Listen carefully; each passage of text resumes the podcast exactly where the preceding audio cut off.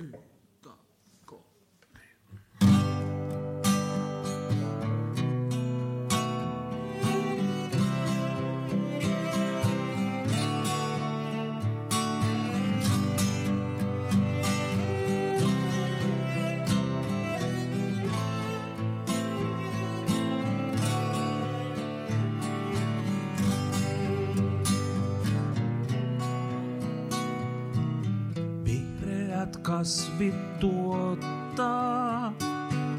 Sen mitä hengitämme.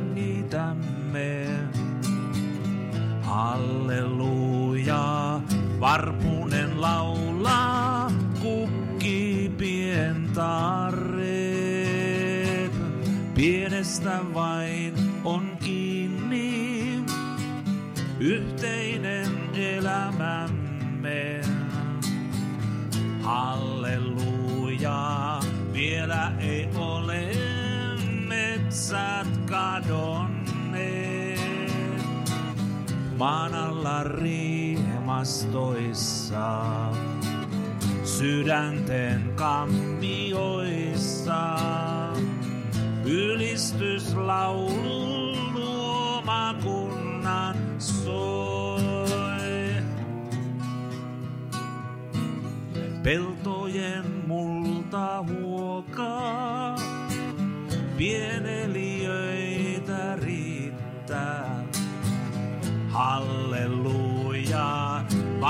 vanhasta syntyy uutta elämää. Meristä haihtuu vettä, sateesta laiho kiittää. Halleluja, huomenna saadaan viljan korjuussa. Maan alla riemastoissa, sydänten kammioissa. Ylistyslaulu luomakunnan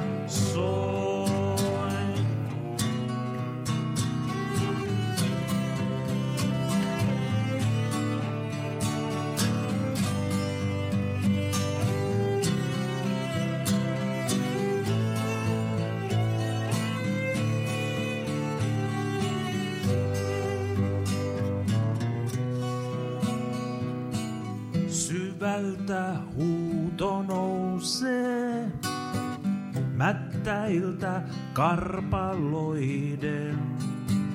Halleluja, maan kuori järkkyy, kuori halkeaa. Pisarat lammikoiden, kasellit ruohostoiden. Halleluja, pelastus vaan viisuttaa maailmaa. Maan alla riemastoissa, sydänten kammioissa. Ylistyslaulu luomakunnan soi. maan alla riemastoissa, sydänten kammioissa. Ylistyslaulu luomakunnan soi.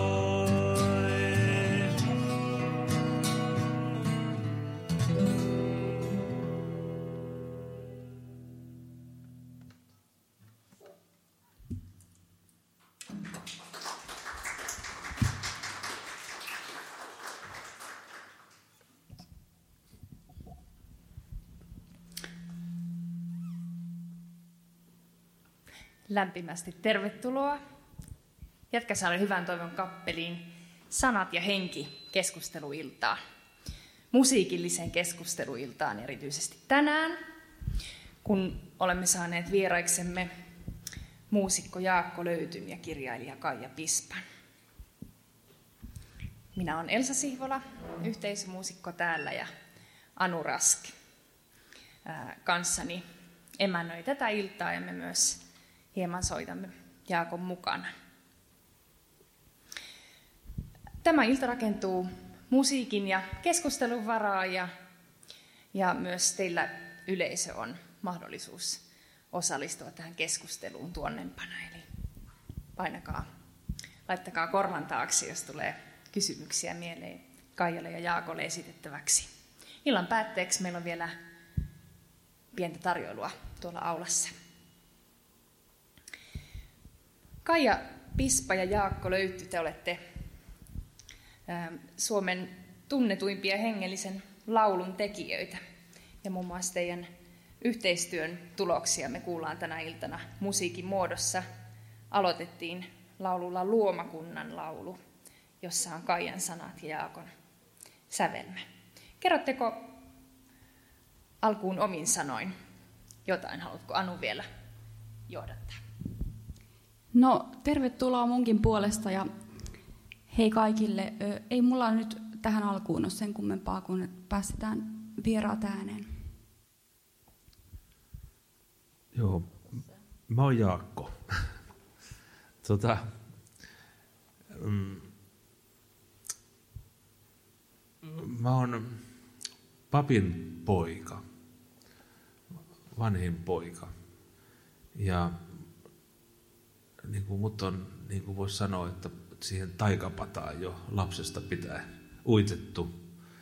Että tämmöinen tämmönen, tota, maailma, jossa puhutaan Jumalasta ja puhutaan uskomisesta ja siihen liittyvistä asioista, niin on, se on mulle niin kuin, se on niin kuin linnun liverrystä metsässä. Se kuuluu asiaan. Ja Mä oon lähetystyöntekijän lapsi. Mä oon lapsuuteni viettänyt Namibiassa, lounaisessa Afrikassa. Ja tota, mä oon lapsesta saakka veisannut virsiä Namibiassa jopa niin, että kun isä ja äiti halus kasvattaa meistä suomalaisia lapsia, niin laulettiin suomalaista virsikirjaa silloista – vuoden 1938 virsikirjaa niin numerojärjestyksessä iltaisin. Mun rakkaita virsiä oli Tulkaa kaikki, katsokaa, te piinaa, rak, piinaa rakkaan Jeesuksen. Kellä vaiva sellainen. Ja mua siipeissuojaan kätke, oi Jeesus Herrani. Ne on ne on imeytynyt mulle. Ja ne on niin kuin verenkierrossa. Sitten nuorena, kun tultiin Suomeen, niin tämä maailma muljahti ihan erinäköiseksi. Täällä oli tota, nuoriso ei niin tykännytkään virsistä ja täällä piti opetella ihan erilaista elämää. Kasvattaa pitkää tukkaa ja ruveta kuuntelemaan Beatlesia ja Rolling Stonesia ja Bob Dylania – sitten siitä syntyi semmoinen mukava sekasotku mun päässäni, joka sitten on yrittänyt lopun elämäni selvittää sitä ja tehdä, tehdä lauluja siitä maisemasta käsin. Suurin piirtein näin menee mun laulun kirjoittamisen tarinani. Ei ole. No niin. Huh, anteeksi. Mä oon Kaija ja mulla ei ole näin komeeta virsimenneisyyttä kuin Jaskalla. Mä oon semmoisesta isohkosta maalaistalosta Ylöjärveltä ja on kasvanut siellä suvun parissa, jossa kyllä käytiin kirkossa, mutta ei oltu mitenkään erityisen hurskaita ainakaan muihin paikkakuntalaisiin verrattuna, jotka oli ihan samanlaisia kirkossa kävijöitä. Ja mummu piti diakoniapiiriä ja sitten äiti piti myöhemmin lähetyspiiriä, että kyllä mä sitten olen semmoisessakin joutunut olemaan. Ja, mutta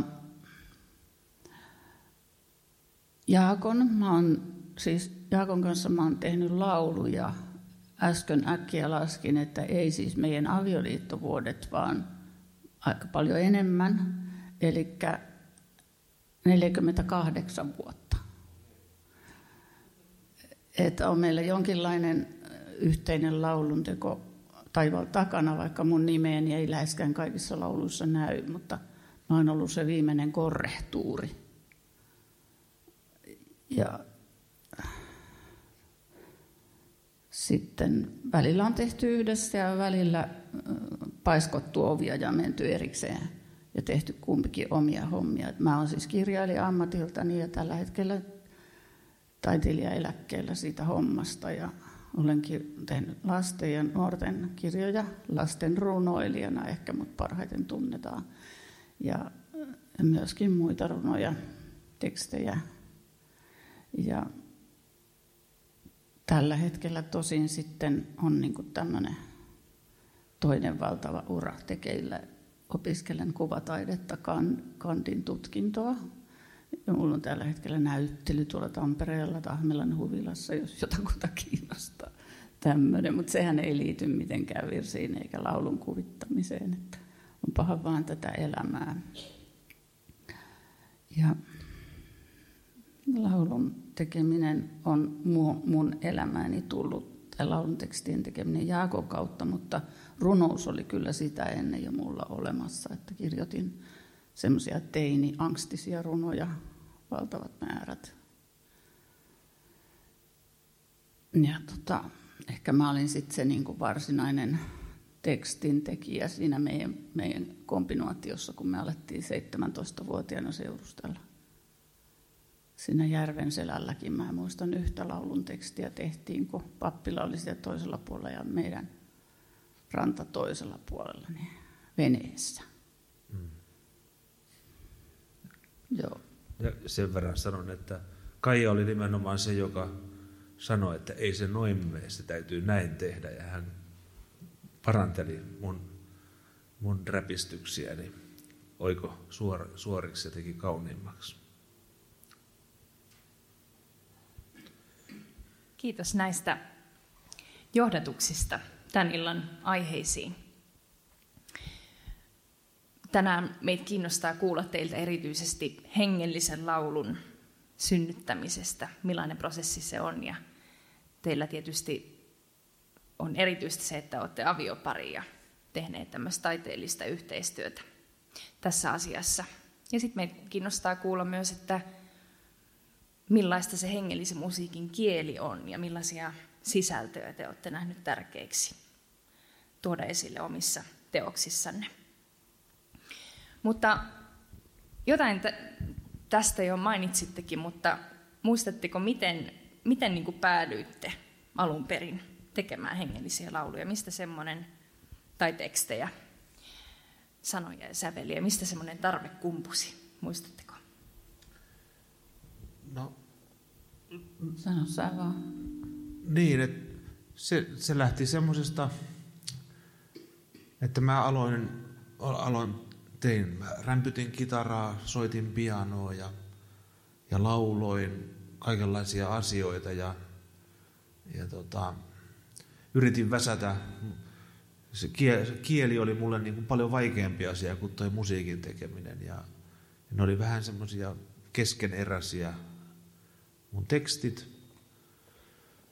Kaikki niistä ei ollut hengellisiä, mutta mä en osannut, mä, olin, mä en ollut seurakuntanuori, mulla ei ollut semmoista niin kuin tarvetta, että mun pitäisi tehdä hengellisiä lauluja. Se oli vaan jotenkin mun elämän kokonaisuus, joka, niin kuin, joka laittoi tekemään semmoisia lauluja, joista osa on hengellisiä ja osa ei niin kauhean tai jos oikein laajasti ajattelee, niin kaikki on hengellisiä, koska, koska tota, maailma on yksi ja tämä on Jumalan maailma ja kaikki asiat, mitä sen päällä on mistä, mistä kirjoittaa, niin on tavallaan sitten kuitenkin Jumalan asioita.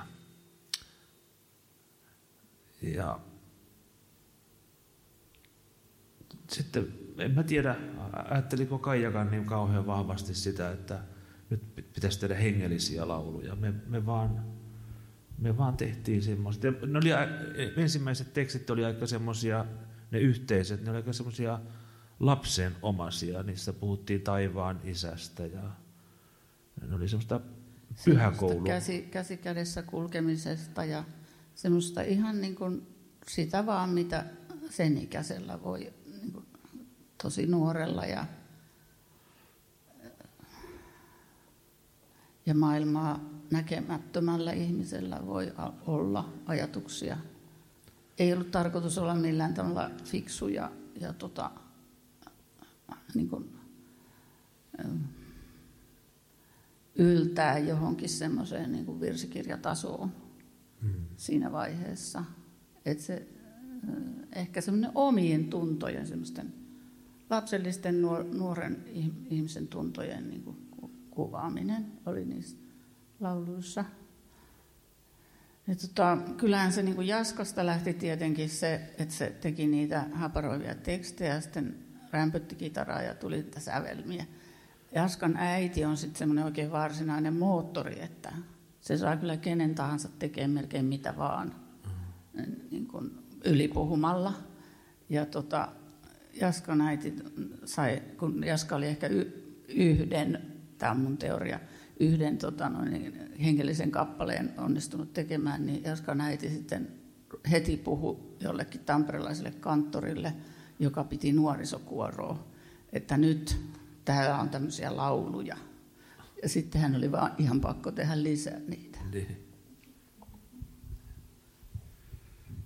Joo. Teiltä on syntynyt näitä lauluja valtava määrä tässä melkein 50 vuoden saatossa. Miten niitä syntyy niin paljon siis? Onko se, miten se konkreettisesti tapahtuu? Herättekö te aamulla ja että nyt kääritään hihat ja tehdäänpä laulu tästä aiheesta? Millainen prosessi on kirjoittaa laulu tai hengellinen laulu? No se vaihtelee tietenkin se, kuinka paljon niitä tekee. Joskus 80-luvun alkupuoli oli semmoista aikaa ainakin mulla, että, että mä siis melkein aamulla heräsin ja rupesin tekemään laulua. Että se oli niin kuin, se oli niin kuin hengittämistä ja se oli Tähän mä syömistä. voin sanoa, että, tota, että se oli kyllä jollakin tavalla maanista, että mm. oli semmoinen vihko, kierrevihko vai oliko silloin edes vielä kierrevihkokaan, niin, jonka lyijykynällä rapustettiin ja kumi oli siinä tärkeä. Meidän latti oli aivan täynnä, täynnä kuminpurua. Ja Jaska makasi siinä, me asuttiin pienessä opiskelijakaksiossa, kun mä opiskelin Jyväskylässä yliopistossa, niin kirjallisuutta. Niin tota, Jaska makasi siinä kaiket päivät siinä olohuoneen lattialla ja tuhrusti sitä laulua siihen tekstivihkoon ja pyyhki kumilla. Ja se, ei niin kuin, se ajatteli sillä tavalla, että hän ei tästä nouse ennen kuin se teksti on valmis. Sehän oli tietysti ihan hirveän kuluttavaa niin kuin perheelle. Että tota, ne piti aina tehdä niin kuin yhdellä rykäsyllä ja se rykäsy saattoi kestää monta päivää. Että välillä ei minkäänlaista taukoa. yötä myöten. Yötä myöten. Se ei ollut siis fiksua, mutta niin se vaan meni. Että, ja, se, ja siinä oli siis taustalla siis voimakas tarve saada aikaiseksi jotain. Ja, me, ja se, ehkä selityksenä, selityksenä vielä sille vimmalle oli, oli se, ei ainoastaan se, että halusi itteensä niin kuin ilmaista eh, niin kuin sitä nuoruuden elämän iloa, vaan sitten siihen tuli aika nopeasti mukaan myös semmoinen niin kuin tarve parantaa maailmaa. Ja, ja tuli tämä tämmöiset niin kuin yhteiskunnalliset näkökulmat.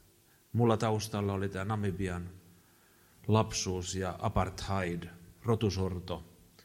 Ja, ja sitten se meidän, meidän ikäpolve koskettanut Amerikan kansalais oikeusliike, Martin Luther King, joka antoi meille niin kuin, niin kuin sanoja ja antoi meille niin kuin, niin kuin näkyjä. Ja, Sitten mulla, mulla oli semmoinen erityis, ö, a, mutta si, siihen ei kyllä löytynyt sanoja vielä siinä vaiheessa, kun mä olin tullut semmoiseen maailmanparannususkoon, siis niin kuin luonnonsuojeluuskoon, joskus 13-vuotiaana. Siis se, sellaista, mitä nuoret nyt, mä ihan hi- tosi hyvin samaistun tähän tai pystyn tajuamaan tämän ilmastoahdistuksen, että se on niin kuin ihan todellinen ja valtava semmoinen ihan fyysinen kipu nuorilla tällä hetkellä, niin mä elin silloin 60, 60-luvun lopulla niin sellaista, kun oli ilmestynyt Pentti Linkolan kirjoja ja muuta,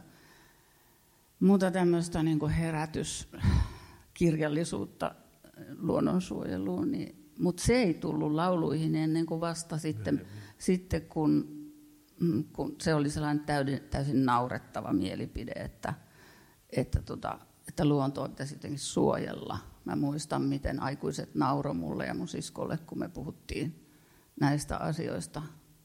Niin tota, ei, sille ei ollut sanoja. Siis se ei meidänkään mm. lauluihin niin kuin yltänyt se, paitsi sitten tämmöinen niin kuin luomakunnan jonkinlainen semmoinen niin kuin luomakunta-ajattelu ehkä. No sävelet ja sanat sitten yhdistyvät toisiinsa tämmöisessä lauluntekoprosessissa? Syntyykö jompikumpi ensin ja miten ne niin kuin, tukevat toisiaan? Aika usein oli siis aika montakin sävellystä, mitä sävellyksiä tuli. Niin sitten vaan joku niistä niin kuin valikoitus, mitä, mitä rupesi työstämään ja, ja miettimään, että, että tota, tästä saisi laulun. Ja sitten varsinkin siinä vaiheessa, kun keksi sen, niin kuin sen idean, sen, että semmoinen pelkkä sävellys ei niin ole vielä laulu, vaan se on niin kuin aihio, se tarvii sanat. Laulussa on ihan välttämätön asia nuo sanat. Jaskalla on ollut sellainen tapa, että sillä niitä melodian aihioita tai semmoisia, että se hinkaa niitä sitten ihan loputtomasti vähän samaan tapaan kuin näitä sanojakin niin kuin hinkaa ja hinkaa kitaralla kaiket päivät. Ja, ja tota, sitten se alkaa niin kuin kehittyä just siihen joku semmoinen vaikka niin kuin apulause, joku, että tänään mennään taivaaseen. Niin, tota, niin sitä, sitten, sitä apulausetta sitten hinkataan ja hinkataan, kunnes se alkaa kuulostaa siltä, että tästähän voisikin ehkä tulla Siitä laulu. ei kyllä tullut. Siitä ei varmaan tullut. Mutta tota, että siis semmoinen... Se, se saattoi muuttua muotoon, että huomenna mennään ehkä taivaaseen. Joo, mutta se, se niinku semmoinen työn määrä tavallaan siinä on ollut aika suuri kuitenkin siinä, että, niinku, niinku, että se, se melodiakin tulee, vaikka se on huomattavasti helpompaa Jaskalla ollut, sen mä voin todistaa, että se voi syntyä siis sängyssä maatessa sillä että ei ole mitään instrumenttia lähelläkään. Ainoa vaan, että ne kuulemma häviää, niin. kun ei äkkiä kirjoita ylös. Mutta, tota, mutta niin, melodiahan on ollut se, melodia edellä on menty meidän yhteistyössä laulujen suhteen. Että tota, niitä on tullut niin kuin sillä tavalla tasaisesti niitä melodioita niin kuin ihan ylijäämämelodioitakin, joita nyt, nyt ei enää, niistä ei enää saa mitään tehtyä, kun ne on hävinnyt. Nuotti on saattanut olla, mutta Jaska ei ole kaikista järjestelmällisin toimistonpitäjä. Niin. Tai sitten ne on muokkautunut niin kuin toiseen muotoon, niin on, ne on ollut niin kuin raaka-ainetta seuraaviin niin. kappaleisiin. Sitten se tekstin se on ollut niin sellaista tuskailua. Ehkä Jaskalla on just ollut se huomenna mennään taivaaseen tai ei mennä taivaaseen, niin tota, on ollut semmoinen itu. Ja siitä sitten on joko yhdessä lähdetty, tässä on niin monenlaisia vaiheita, kun tämä on tänne valtava vuosimäärä, mitä me on tehty, mutta tosi monenlaisia vaiheita, että siis kyllä mä koen olleeni niin kuin Jaskan orja tässä tekstin tekemisessä enempikin, että, että tota noin, niin, hänellä on ollut siis se, silloin tällöin myös se, että, mul, että hän on antanut mulle vapauden tehdä tekstin ihan miten vaan, että sen melodian pohjalta, kun mullakin on jonkinlaista nuotinlukutaitoa, kun on sen pakollisen ties kuinka monta pianoa, vuotta pianoa soittanut, niin, tota, niin että, että mä saan nuotti paperilla sen melodian ja sitten rupean tekemään tekstiä, joko niin kuin Jaskan jonkun idun pohjalta tai sitten omasta päästä.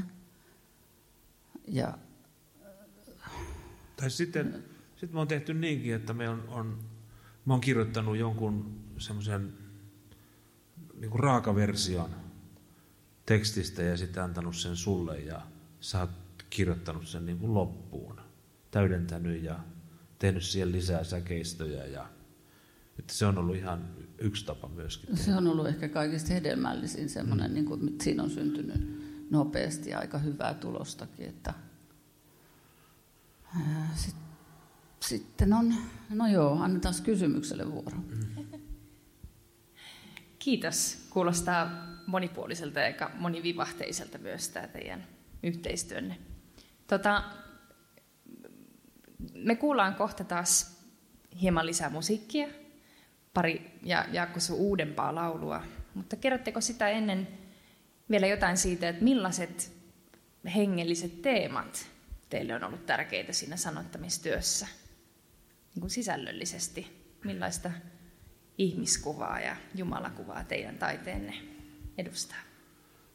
Silloin, silloin ihan nuorena, alle kaksikymppisenä, niin se oli semmoista tosiaan, niin kuin, niin kuin sanottiin, niin semmoista taivaan isän lapsena olemista. E, aika tavalla se, niin kuin, semmoista niin kuin pyhäkoulu kristillisyyttä, että lapsen omasta ihanaa sellaista ja luottavaista. Ja, mutta sitten siihen tuli, tuli näitä, kun niin kuin itse kasvettiin ja meidän silmät aukesi niin kuin ympäröivään maailmaan, niin siihen tuli näitä tämmöisiä kantaa ottavia teemoja. Ja, ja niin kuin mulla vahvasti ainakin se, se lapsuuden kokemus siitä rotusorrosta Namibiassa niin oli niin kuin vahva teema. Ja on edelleenkin se tasa-arvo ja oikeudenmukaisuus ja, ja rauha. Se Vietnamin sota vastaan marssittiin, käytiin, mentiin, meillä oli, meidän Karoliinakin oli mukana rattaissa työnnettiin Jyväskylässä ja me oltiin ihan tosissamme rauhan, rauhan asialla.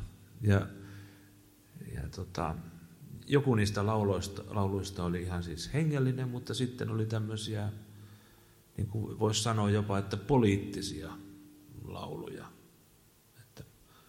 Mä, mussa asuu pieni vihervassari. Tota, no, niin se näkyy mun laulutuotannosta. Tai ainakin sä haluat ajatella niin.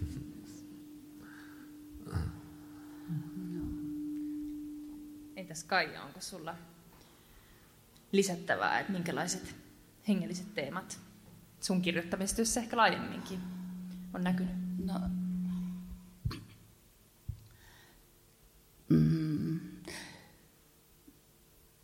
Mulla ehkä vielä, ehkä enemmän kuin Jaskalla, tai jos nyt ajattelee joka kahden maan kansalainen laulun sanoja, niin, niin tota, on myös tämä tämmöinen niin eksistentiaalinen, se, se niin olemassaolon pohdintaan liittyvä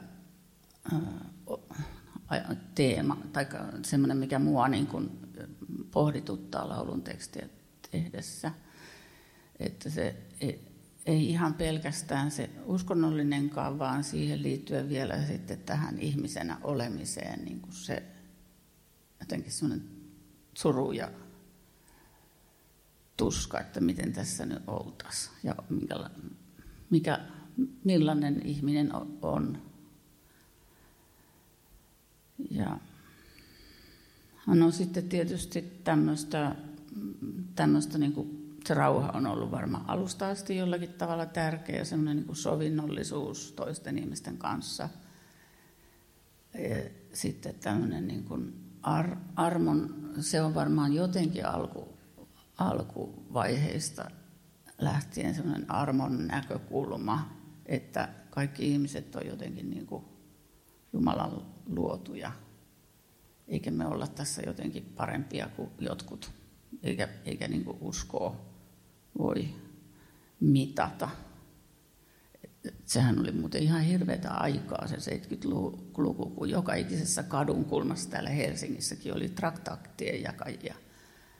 Ja, ja tota, ohitteet päässyt, ellei vastannut kysymykseen, että onko löytänyt Jeesuksen. Ja tota, jos ei sanonut se, että olen, niin sitten sen nakitettiin siihen niin kuin pitkiin keskusteluihin. Tää, tämmöistä taustaa niin kuin tähän vaan meidän laulun tekoon. Että.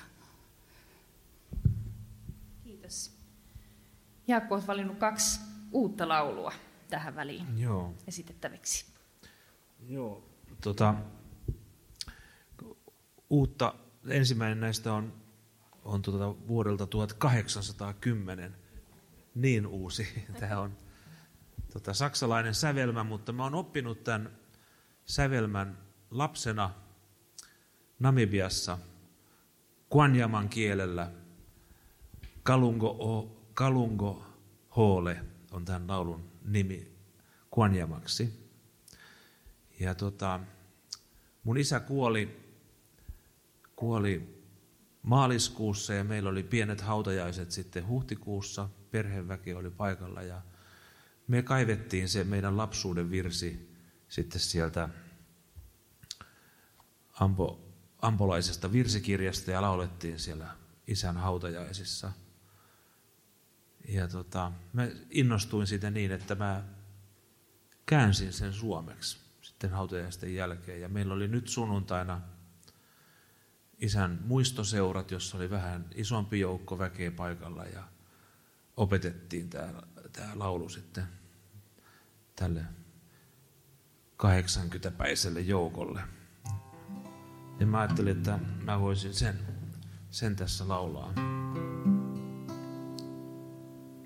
Saattaa olla tuttu sävel. Mä löysin tämän adventtikirkon virsikirjasta. Tämä sävelmä on olemassa, mutta sanat on kyllä erilaiset.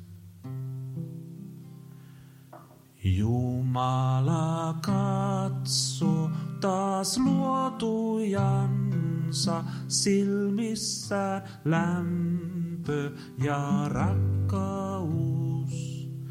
Vaikka me eksyimme laumastansa, on hänen luonansa pelastus. Kiitosta laulakaa Jumala meitä, Jumala teitä näin rakastaa. Kädellään ohjaa hän poluillamme, kun väärään suuntaan taas käännytään. Sanansa kautta luo auttajamme lapsilleen uskoa elämään. Kiitosta laulakaa Jumala meitä,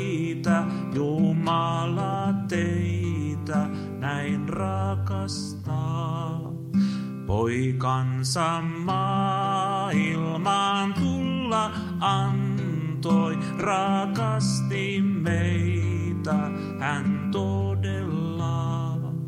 Ristillä syntimme Jeesus kantoi, siksi me kuljemme vapaina. Kiitosta laulakaa meitä, Jumala teitä näin rakastaa. Taivaassa asti on määränpäämme, me sillä tiellä jo olemme. Jumalan huomaan me täällä jäämme, itsemme annamme hänelle. Kiitosta laulakaa Jumala meitä, Jumala teitä näin rakastaa.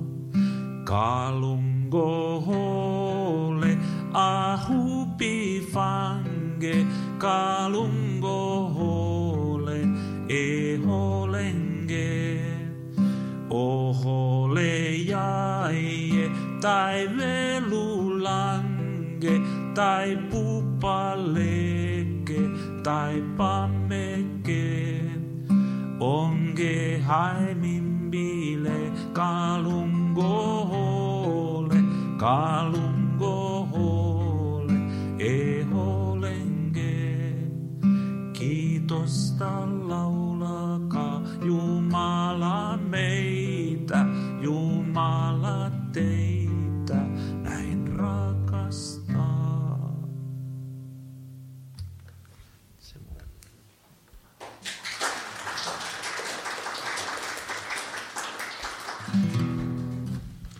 toinen laulu on myös, tämä on kokonaan uusi sävel ja voin sanoa jopa, että tämä sun, syntyi neljäs päivä kesäkuuta, kun ensimmäisen kerran kuulin uutisen, tai havahduin uutiseen siihen, että Amerikassa oli poliisi polvellaan painanut miestä katuun niin, että vaikka se mies huusi, että en voi hengittää, niin se sitten lopulta kuoli siihen. George Floyd oli tämä, tämä mies, niin kuin hyvin tiedätte. Niin siitä syntyi saman tien laulu ihan ilman vaikeuksia.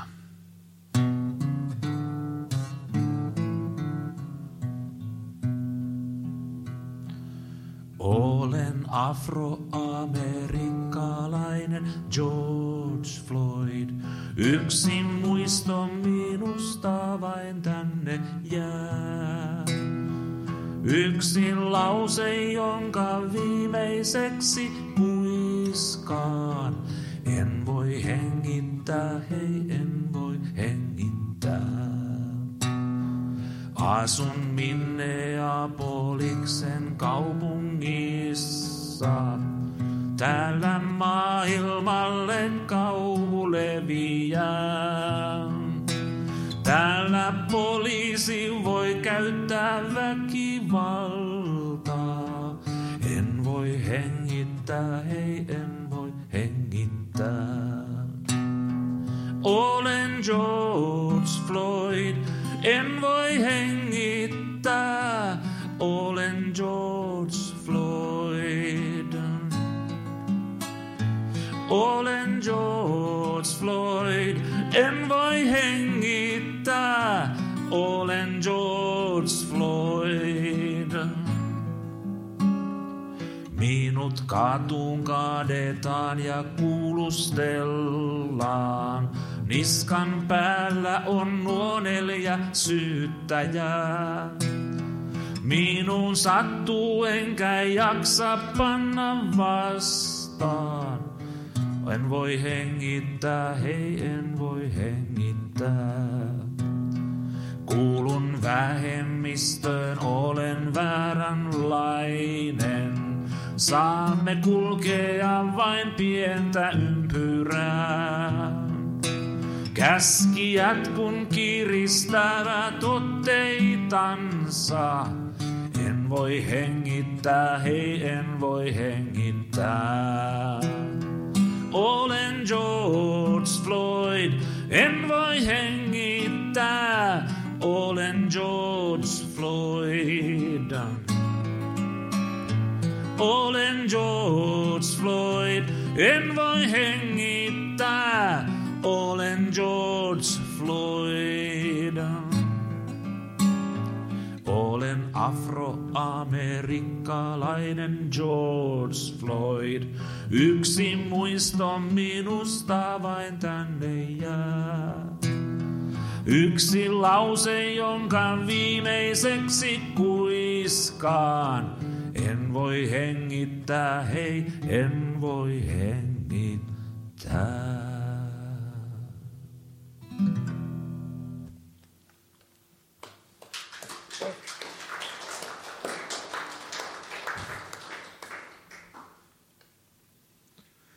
Kiitos Jaakko. Tämä viimeinen etenkin oli ravisteleva, niin kuin tietenkin ne tapahtumatkin, joihin se pohjautui. Tota, mulle jäi mieleen, kun Kaija sanoit, että teillä ei ollut luonnonsuojelulle sanoja. Se oli myös mun mielestä aika jotenkin pysäyttävä ajatus, että siinä vaiheessa ne teemat eivät eksyneet teidän lauluihin, koska niille ei vain ollut sanoja. Tota, se kertoo jotenkin siitä, millä tavalla sanat luovat sitä maailmaa ja todellisuutta.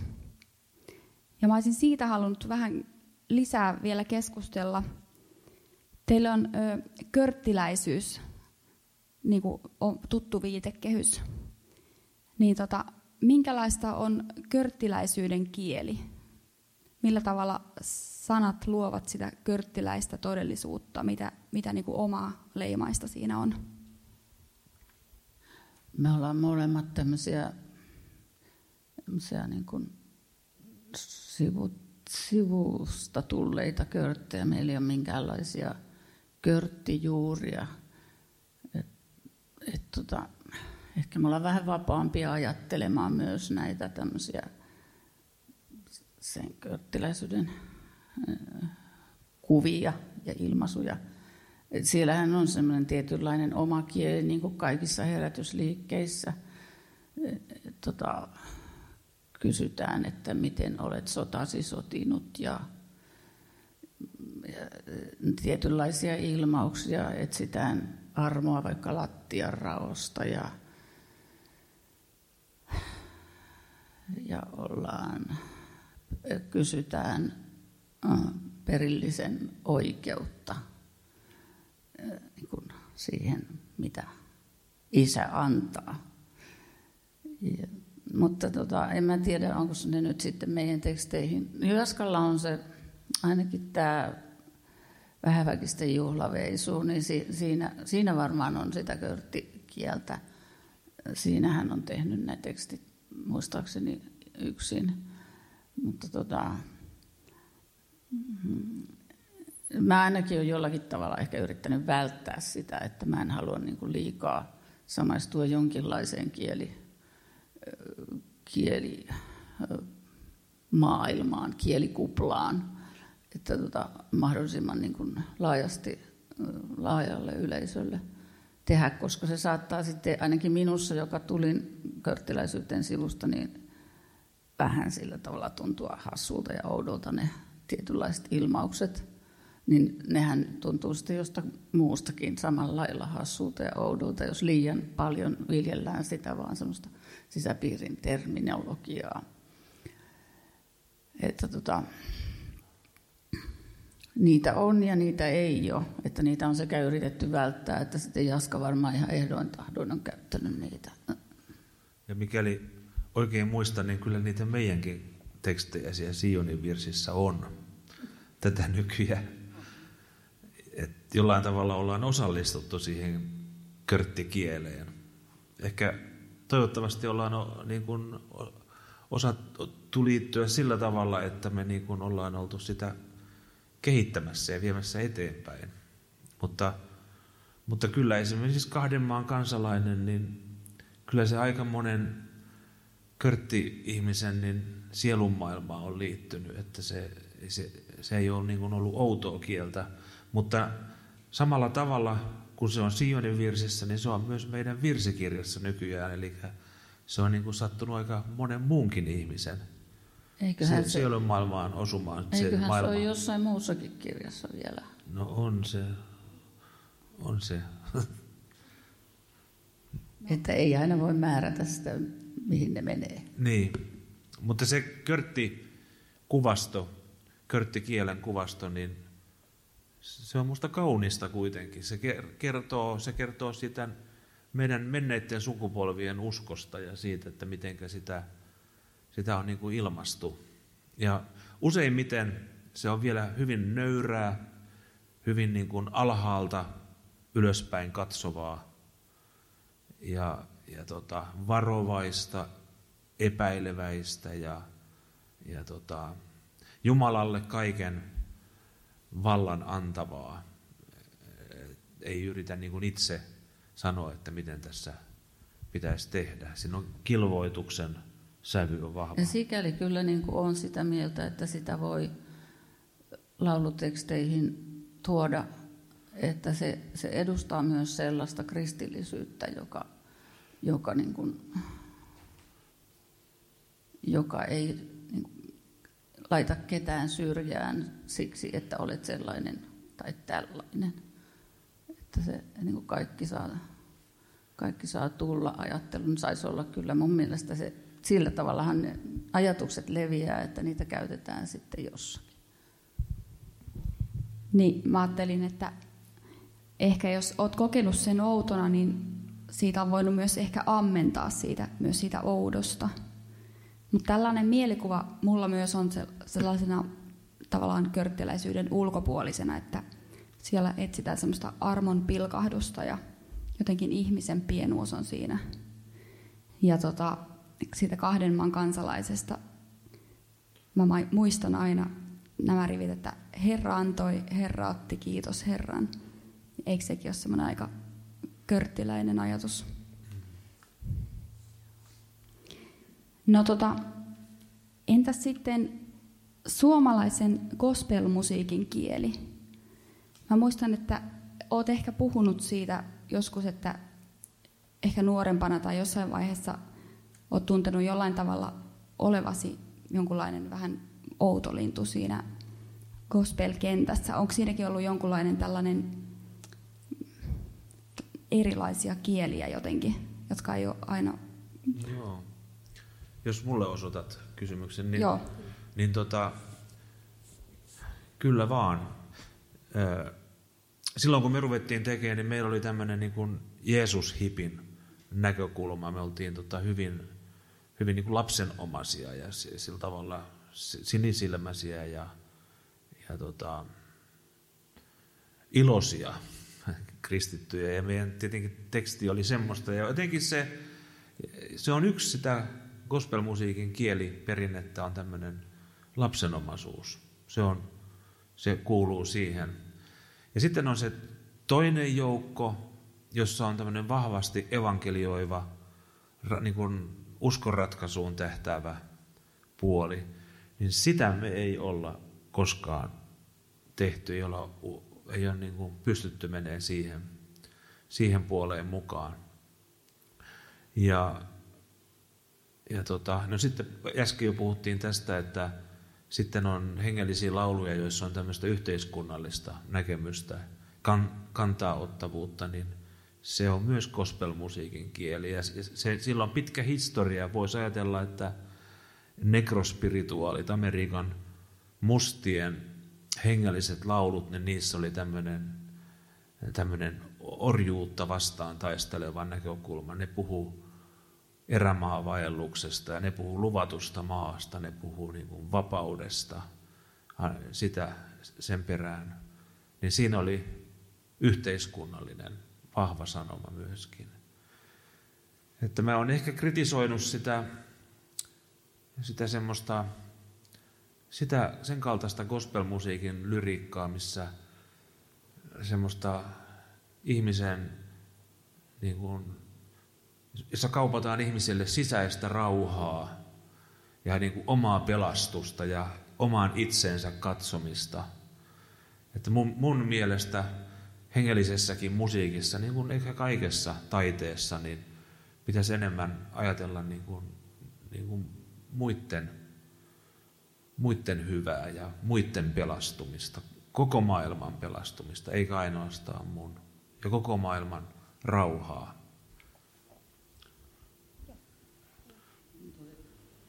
Joo, haloo. Mun tuli yhtäkkiä mieleen tästä gospel-musiikin kielestä, kun ei tätä gospel-musiikkisanaakaan oikeastaan käytetty Suomessa. Oli nuorten hengellinen musiikki ihan aika lähelle näitä päiviä asti, niin me, me perustettiin joidenkin ihmisten kanssa tämmöinen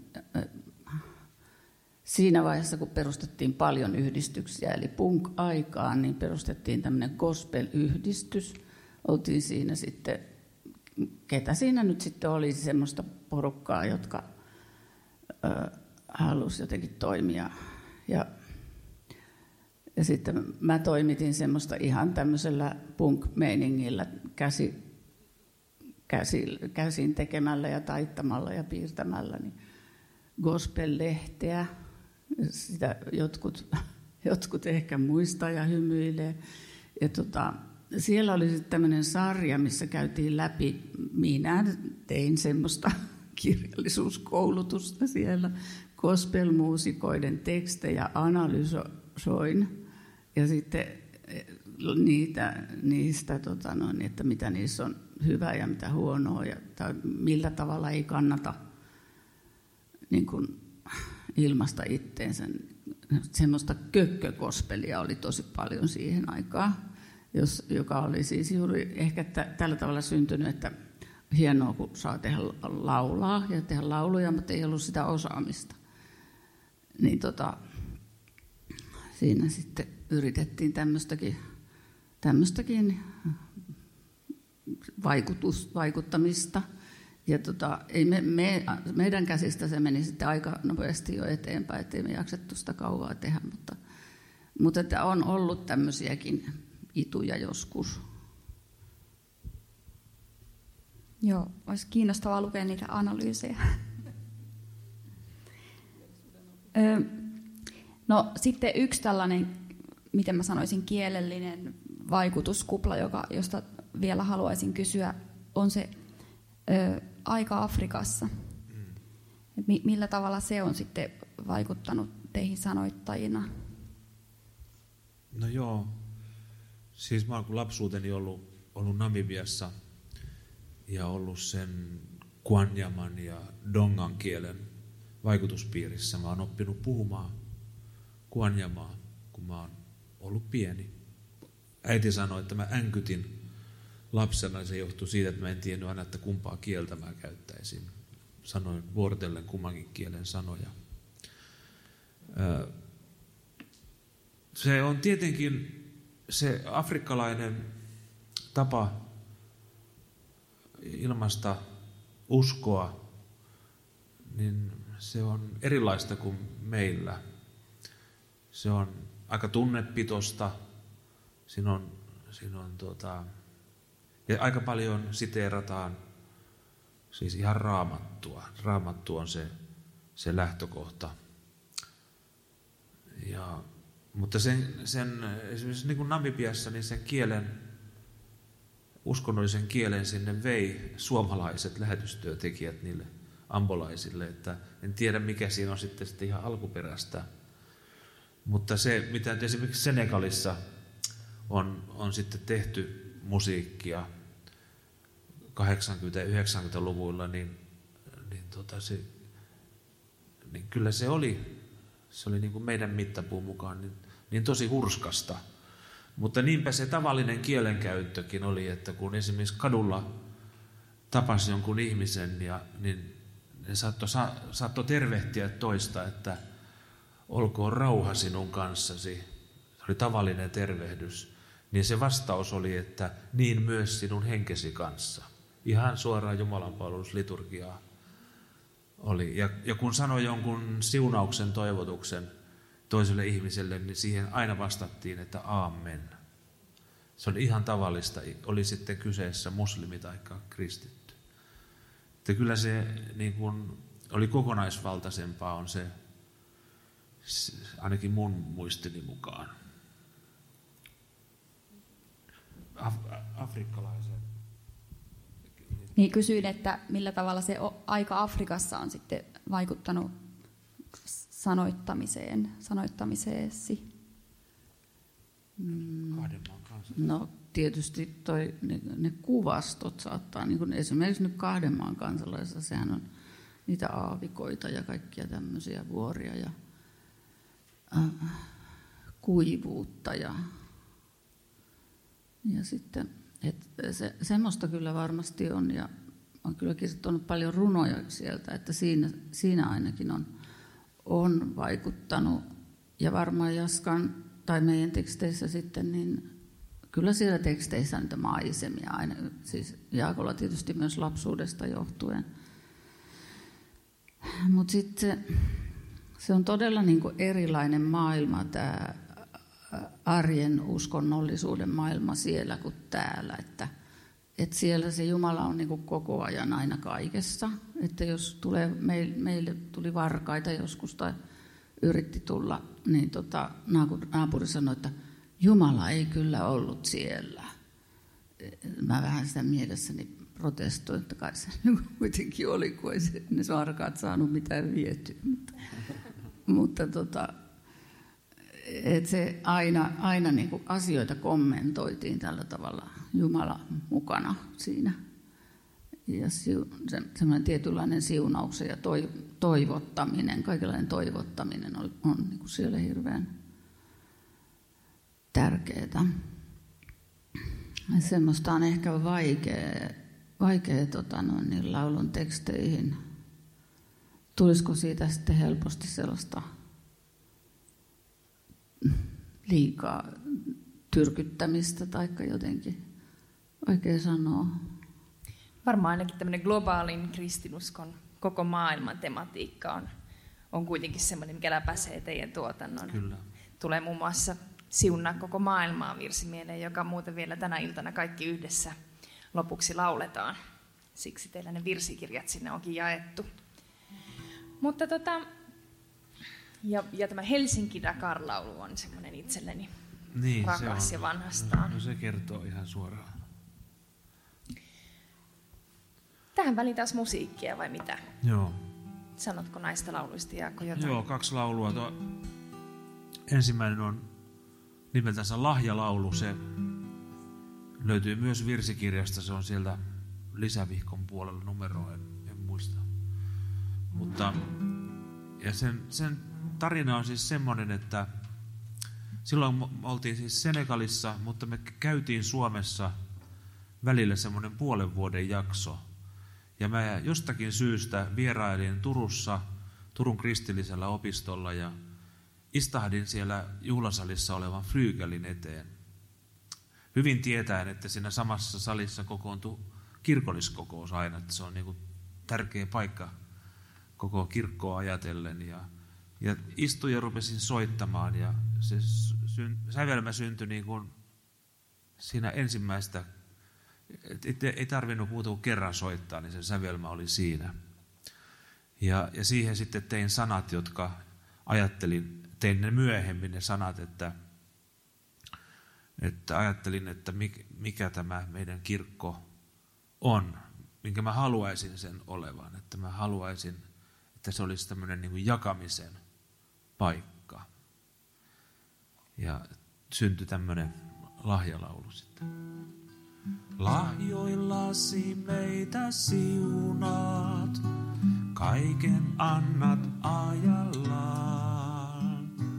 Opeta, oi Herra, meitä omastamme jakamaan. Muistuta myös, että emme kiinnittyisi tavaraan. Opeta, oi Herra, meitä omastamme jakamaan.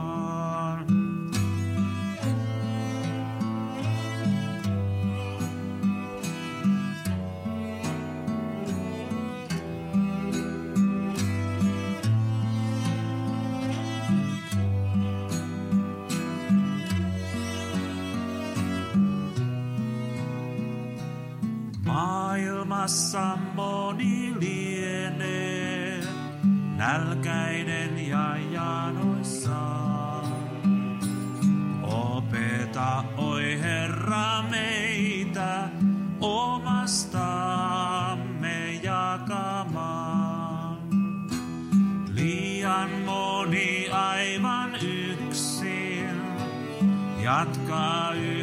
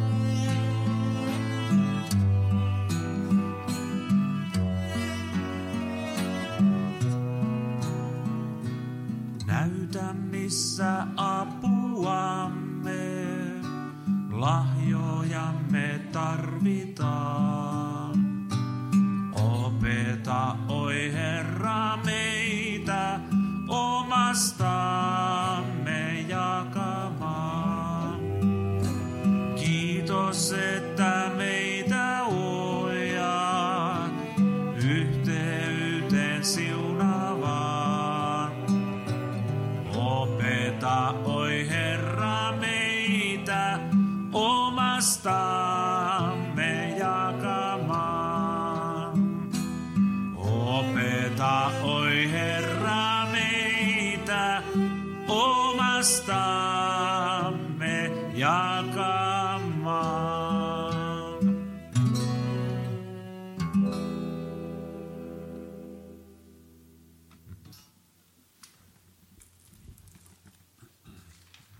sitten kahden maan kansalainen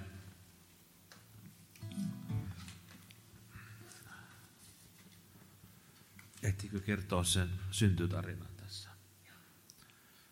No, no Kaija kertoo, mikä, mikä se on. Raskas tarina.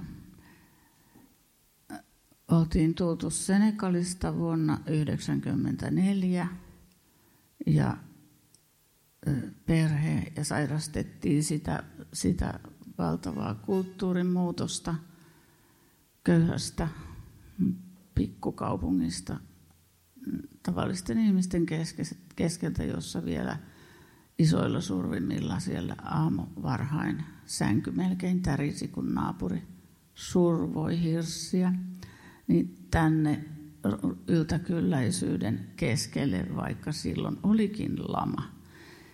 Mutta si- silloin luettiin sitten Matti Peltolan Mies ja kaksi isänmaata, Martti Rautanen, 150 vuotta. Ja se oli valtavan vaikuttava. Ja sitten oli joku semmoinen niin tilauksen tapainen, että lähetysjuhlille pitää tehdä laulu Martti Rautasesta, koska silloin oli se Martti Rautasen 150-vuotisjuhla. Ja se lähti sitten sillä että kerrankin sovittiin niin, että mä teen tekstin ensin ja sitten Jaska säveltää. Siitä syntyi aikamoinen soppa. Me oltiin varmaan aika väsyneitä ja jotenkin muutenkin, mutta siis mä tein sen tekstin ja sitten Jaska lyttäsi sen aivan täydellisesti. Se oli siis aivan, aivan hirveä sen mielestä ja, ja tota, sitten säkeet oli aivan liian pitkiä, että tätä ei sitten ikinä tule minkäänlaista yhteislaulua ja, ja koko se, siinä ei ole niin mitään hyvää. Jota mä loukkaannuin hirveästi tietenkin ja tätä asiaa on käsitetty sittemmin. Mutta tota, kyllä me varmaan ollaan jo päästy siinä jonkinlaiseen lopputulokseen, että, että se, se nyt vaan oli sen tilanteen tuoma semmoinen, että piti taas opetella tekemään yhdessä. Ja sittenhän se, niin kun, mä saatoin jonkun yhden tavun ehkä ottaa pois jokaisesta säkeestä, niin sitten tuli heti semmoinen napa, napakampi. Ja, ja sitten Jaska säveltämisessä mä muistan tämmöisen, että kun tämä nyt on tämmöinen niin hitaahko yhteislaulu, niin Jaska ajatteli, että tehdään tämmöinen niin venäläistyyppinen tämmöinen tun, tämmöinen Niin tun, Inke, Inkerinmaa. Inkerinmaa. Inkeriläistyyppinen. Niin, niin, mutta kyllä sä ajattelit, että silloin sä sanoit Slaavi. venäläis, slaavilaistyyppinen semmoinen niin tunteellinen melodia siihen Ja se johtuu siitä, että Martti Rautanen oli Inkerin. Inkeristä. Niin, se liittyi siihen. Niin, tota, täällä tavalla tämmöistä, tämmöistä näin.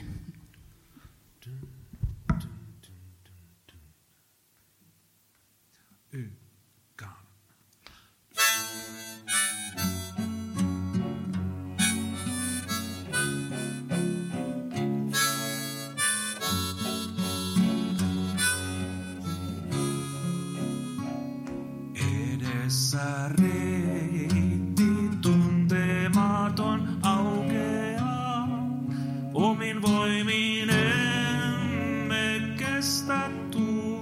Vastaan. Matkalla Herra lupa teitä johdattaa. Kaitse askeleita horjuvien lasten. Vaikka vaellus on vaivaista, minä vielä jaksan toivoa. Olen kahden kansalainen.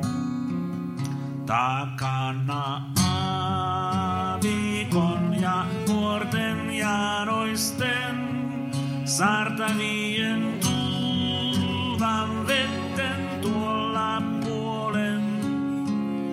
Yöhöni kuiskaan voimattoman rukouksen. Sinä tiedät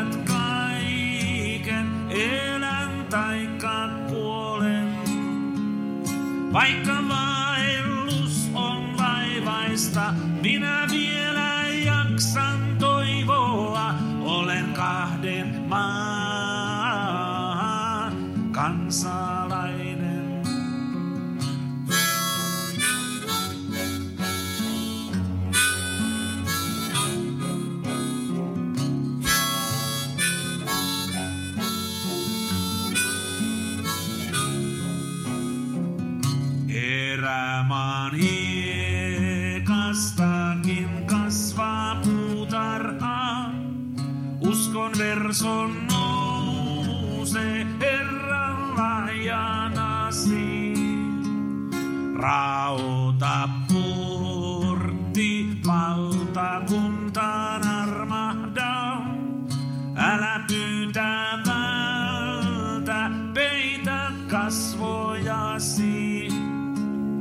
Vaikka vaellus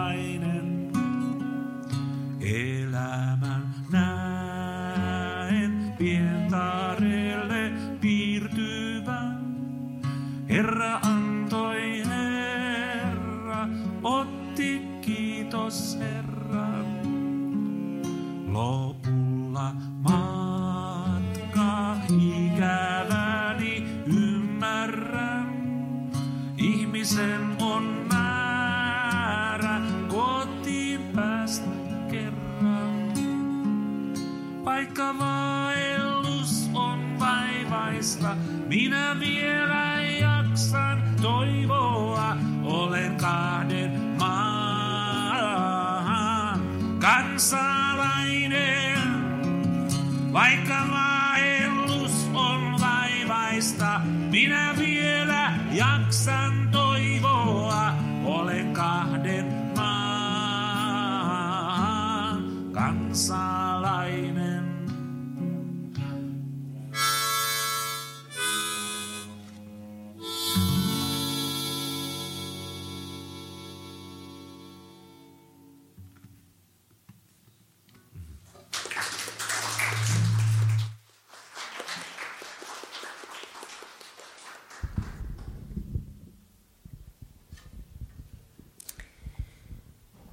Tässä välissä kysyisin teiltä, pyytäisin teitä myös mukaan keskusteluun, jos tämä ilta on herättänyt kysymyksiä tai ajatuksia. Yleisesti tai Kaijalle tai Jaakolle osoitettuna. Sana on vapaa. Tuon täältä sitten mikrofonia, jos joku haluaa puheenvuoron. Jos on myös jotain omia muisteloita vaikka näihin lauluihin liittyen, niin niitä saa jakaa sieltä.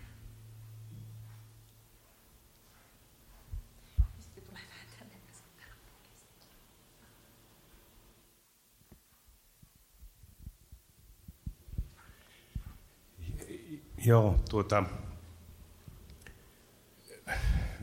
Jaakko, siinä gospel-puheenvuorossa kerroit, että olit niin kuin kriittinen semmoista ää, niin kuin, ää, musiikkia julistusta kohtaan, joka keskittyy tavallaan niin kuin omaan itseen ja unohtaa sitten sen, sen tuota, ympäristön tai tämmöisen maailman, niin jotenkin mulla tulee mieleen tuo Dalai Lama, joka sanoi, että, että, että voi saada maailmaan rauhaa, ellei sinulla ole sisäistä rauhaa. Että toisaalta niin kuin tässäkin niin kuin salissa hirveän paljon harrastetaan tämmöistä teseen musiikkia, hiljaisuuden musiikkia, että jossa voisi ajatella, että siinähän niin kuin mennään, yritetään se levottomuus tuolta sydämestä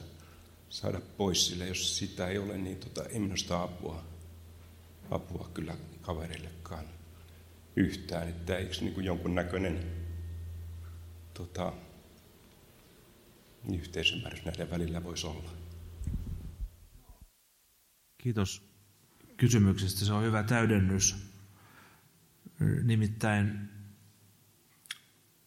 viittasit tämmöiseen teseen, teseen lauluihin ja semmoiseen kokoontumiseen, missä yhdessä hiljennytään, niin siinä on kuitenkin mun mielestä tärkeää se, että se tehdään yhdessä. Että siinä koetaan niin kuin, siinä rauhoitutaan ja haetaan sitä sisäistä yhteistä rauhaa. Että mä en, en niin ajattele, että tai siinä joukossa itse olevana, niin en ajattelisi niin, että sillä nyt niin kauheasti väliä, että mikä rauha mulla on, mutta että kunhan meillä porukalla olisi nyt rauhaa. Ja, ja sitten kun se rauha syntyy, tai sitä on, se on syntymäisillään, niin siihen huomaa niin kuin imeytyvänsä mukaan, että asialla on, on tämä puoli kyllä. Mutta että se mun lausuntoni siitä, siitä tota, että kun niin kuin vastakohtana, että tarjotaan, tarjotaan sitä rauhaa sydämessä ja kun koko maailma sitä kaipaisi, niin se on mulle niin voimakas semmoinen missio ja, ja tota, ehkä se on körttiläinenkin ajatus, että, että tota, se ei mulla niin väliä, mutta kunhan nyt tämä muuten menisi hyvin. Että. Mutta ymmärrän kyllä tämmöisen meditoivan ja kristillisyyden kyllä ihan hyvin myöskin. Mutta että siinä on mun mielestä se puoli, että siinä on vahvasti tämmöinen yhteisöllisyys läsnä aina. Onko muita? Voiko pyytää tulee vähän lähemmäs, kun tota johto loppuu kesken?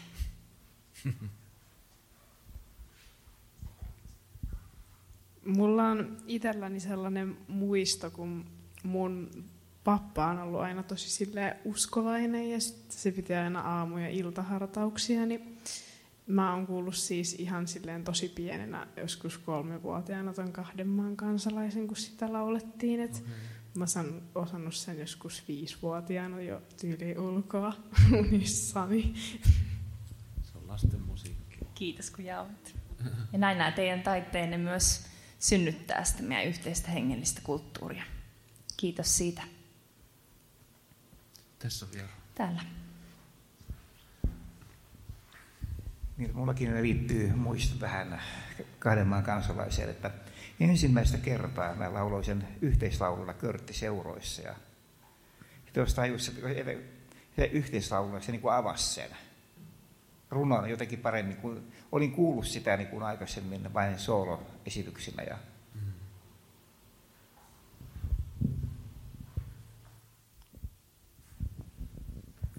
Se on totta, on ihan eri asia ähm, laulaa näitä yhdessä ja jakaa jotenkin se henkilöko- henkilökohtainen taso, jossa tällä liikutaan yhdessä toisten kanssa ja samoilla äänitaajuuksilla vieläpä. Mm.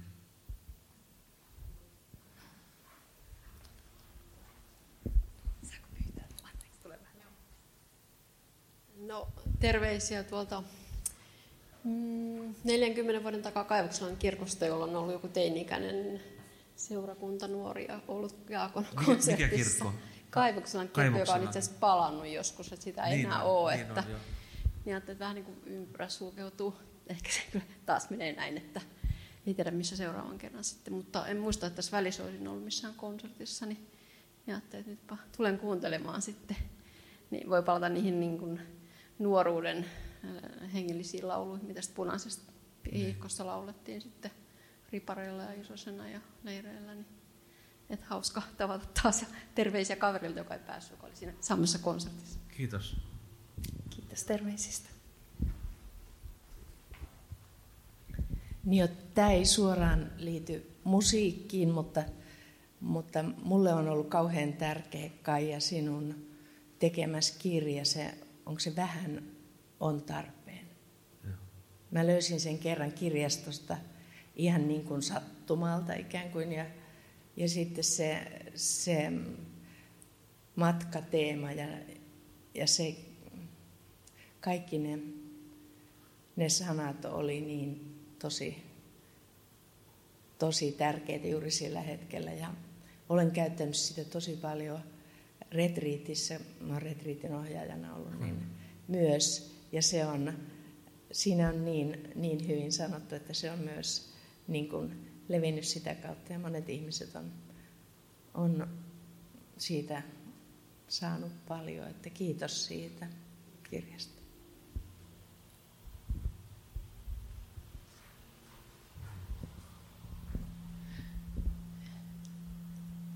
Mä olin itse nuori silloin 80-luvun alussa, kun kuuntelin ja muistan silloin sitä gospelin kentää, kun siellä kävi kirkossa ja kaupungissa ja nuotassa sitä keskustelua, että mikä on oikeaa gospelmusiikkia. Musta oli hyvin kiihkeitä silloin. Ja mä olin itse tullut mukaan oikeastaan, en ollut koskaan seurakuntanuorissa. Ja, tota, ja jotenkin mä mietin sitä silloin kauheasti, että, että mehän tarvitaan, että me ollaan ihmisinä niin hirveän erilaisia ja me ollaan niin eri kehitysvaiheessa – että me tarvitaan erityyppistä gospelmusiikkia.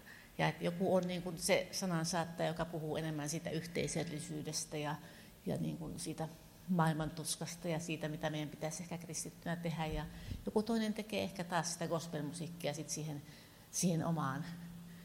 Ja että me ollaan eri vaiheissa ja me tarvitaan ehkä niitä erityyppisiä lauluja eri vaiheissa elämää. Ja mä jotenkin itse ajattelin silloin, että, että itse olin toki ehkä silloin paljon enemmän Jaakko löytti fania ehkä en, en sitä evankeliumista musiikista, mutta jotenkin mä ymmärsin silloin jotenkin sen tarpeen. Mä ajattelin, että niin kuin, ehkä elämän myötä on niin kuin tullut, että me tarvitaan ja eri ihmiset ja eri vaiheissa sitä erityyppistä. Ja, ja joku musiikko tekee enemmän toisen tyyppistä ja toinen toisen tyyppistä.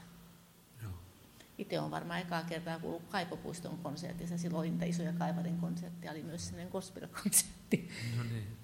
Viisa, viisaita puhut.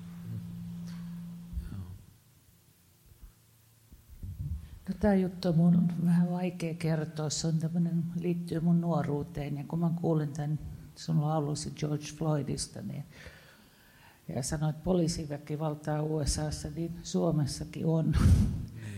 Mä olin väärään aikaan väärässä seurassa ja mä luultiin toiseksi henkilöksi. Ja sillä seurauksella, että mut pidätettiin, iskettiin käsiraudat ja pitkälleen poliisiautoon sitten mä yritin, mä makasin pitulaan, oli naispoliiseja. Mä yritin nostaa päätäni, niin se nainen, ja mä muistan vielä, että hänellä oli sellainen saappaat, jotka oli nyörytetty paino mun pään tai niskan, ja mä luulin todella, että mä tukehdun. Oi. Ja se, sitten sillä seurauksella, että kun mä sitten pääsin kotiin lähtemään, niin mulla oli semmoiset niin kuin kun siinä oli semmoinen, mikä se on, ref, reflattu matto, tämmöinen kumi, niin mulla oli raidat tässä poskella, Oho. tai aika kova. No voi voi. Että kaikkea sattuu. Ja siitähän on puhuttu, että no, varmaan joka paikassa maailmassa on poliisivakivalta, että joillekin vaan tämmöinen vallankäyttö ei sovi, sovi tai se ryöstäytyy. Näin. Kiitos tarinasta, se on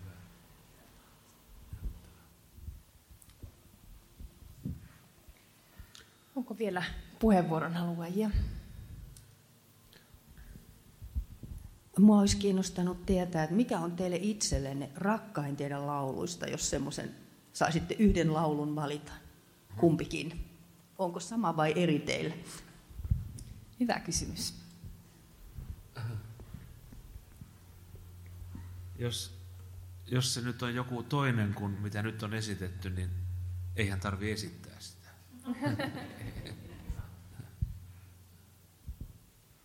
Kyllä siihenkin on mahdollisuus, jos haluaa. Mä voisin sanoa kyllä, että semmoinen niin puolivahingossa syntynyt kappale kuin kuka on hän. Niin. niin se on ehkä mun lempikappale.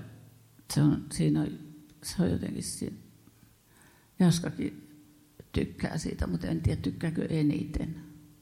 Joo, se on hyvä. Kuka on sitten? No, se vaihtelee. Usein on niin, että tykkää tietenkin niistä, mitä on viimeksi tehnyt. Mutta, mutta tota, johtuen siitä, että mä oon siis pappa ja mulla on viisi, viisi tai meillä on viisi pientä poikaa, jotka, joita me joudutaan, eikä vanhin ei ole enää pieni, vaan täysikäinen jo, mutta nuorimmainen on alle vuoden ja sitä seuraava on kolmevuotias. Ja tämä kolmevuotias sanoi mulle, kun mulla oli kettu ja sitten tällä Robinilla oli karhu, niin, niin tota, mä sanoisin, että kun se kettu sanoi sille karhulle, että mur, niin sitten Robin sanoi, että ei kettu sano noin, että kettu sanoo kääk. Ja josta seurasi se, että mä tein semmoisen laulun, kun kettu sanoo kääk. Se on mun lempilaulu, mutta en laula. Hienoa. Tätä jäämme odottamaan. No niin. Meidän ilta on kääntymässä kohti loppuaan. Pari sanaa vielä sanat ja henkisarjasta. Se jatkuu vielä kahden illan verran. Tervetuloa taas ensi viikolla samaan aikaan. Silloin jatketaan taas hengellisen laulun parissa, kun helsinkiläinen Kaarina Ruusuvirta trio saapuu esiintymään ja, ja tota, esittää laulujaan. Tässä lomassa me sitten keskustellaan, keskustellaan heidän kanssaan siitä, että mitä on juuri hengellinen laulu. Vähän samaa tematiikkaa jatketaan kuin tällä tänäänkin. Ja sarjan viimeinen ilta kahden viikon päästä käsittelee taiteen hengellisyyttä. Siellä on toimittaja Heimo Hatakka, joka on myös laulu, pop-laulutekstejä paljon kirjoittanut, ja pianisti Jiri Kuronen. Tervetuloa sankoin joukoin, mutta turvavälein. Ja jos, te, jos teillä on vielä Kaija ja Jaakko jotain huulillanne, niin saatte ilman muuta käyttää vielä loppupuheenvuorot.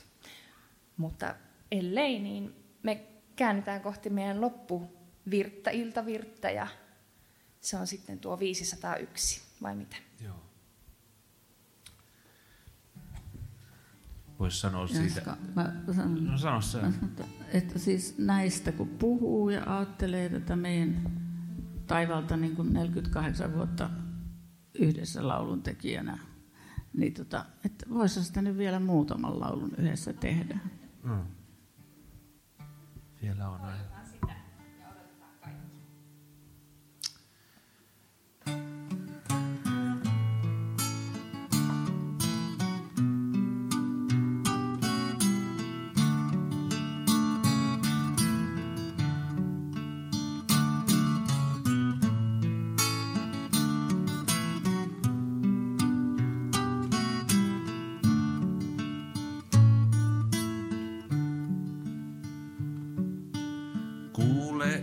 Isä taivaan pyyntötä. Auta, ettei kukaan yksin jää. Katso Isä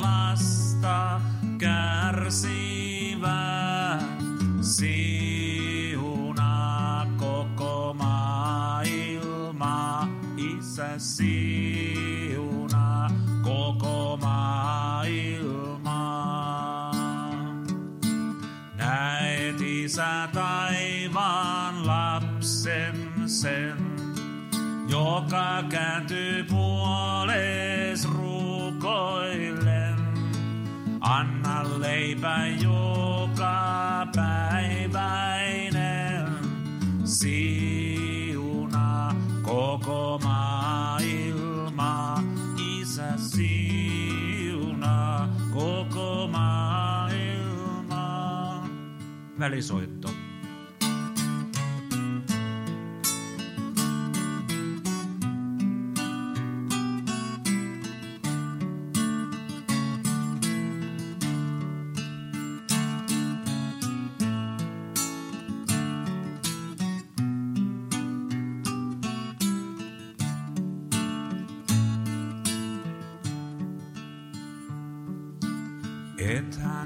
Isä taivaan unohda. Lapsiasi sodan jaloissa, rauha anna viha sammuta. Siuna koko maailma, isä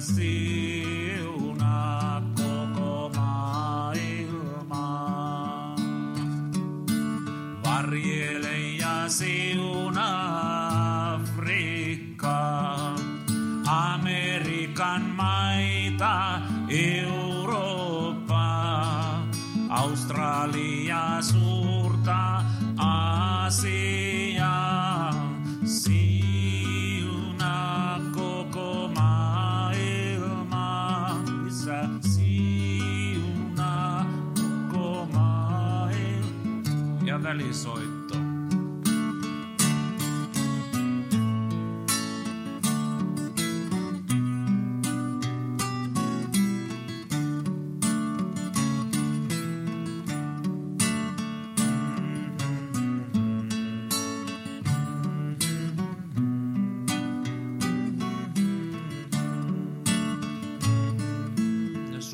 Isä taivaan meillekin.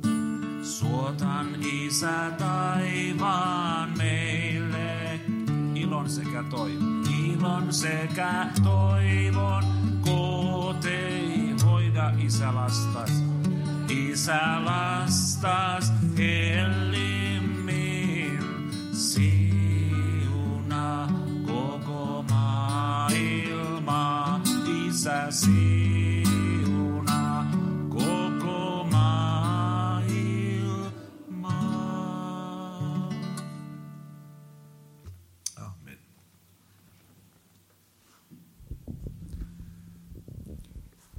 Lämmin kiitos Kaija ja Jaakko, että saavuitte meidän vieraaksi Jätkäsaareen, Hyvän toivon kappeliin. Kiitos teille kaikille, että olitte.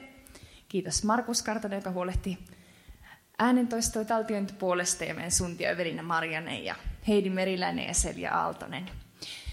Tosiaan, aulassa on vielä pientä iltatarjoilua luvassa. Hyvää yötä Jeesus myötä, kunhan sinne asti päästään.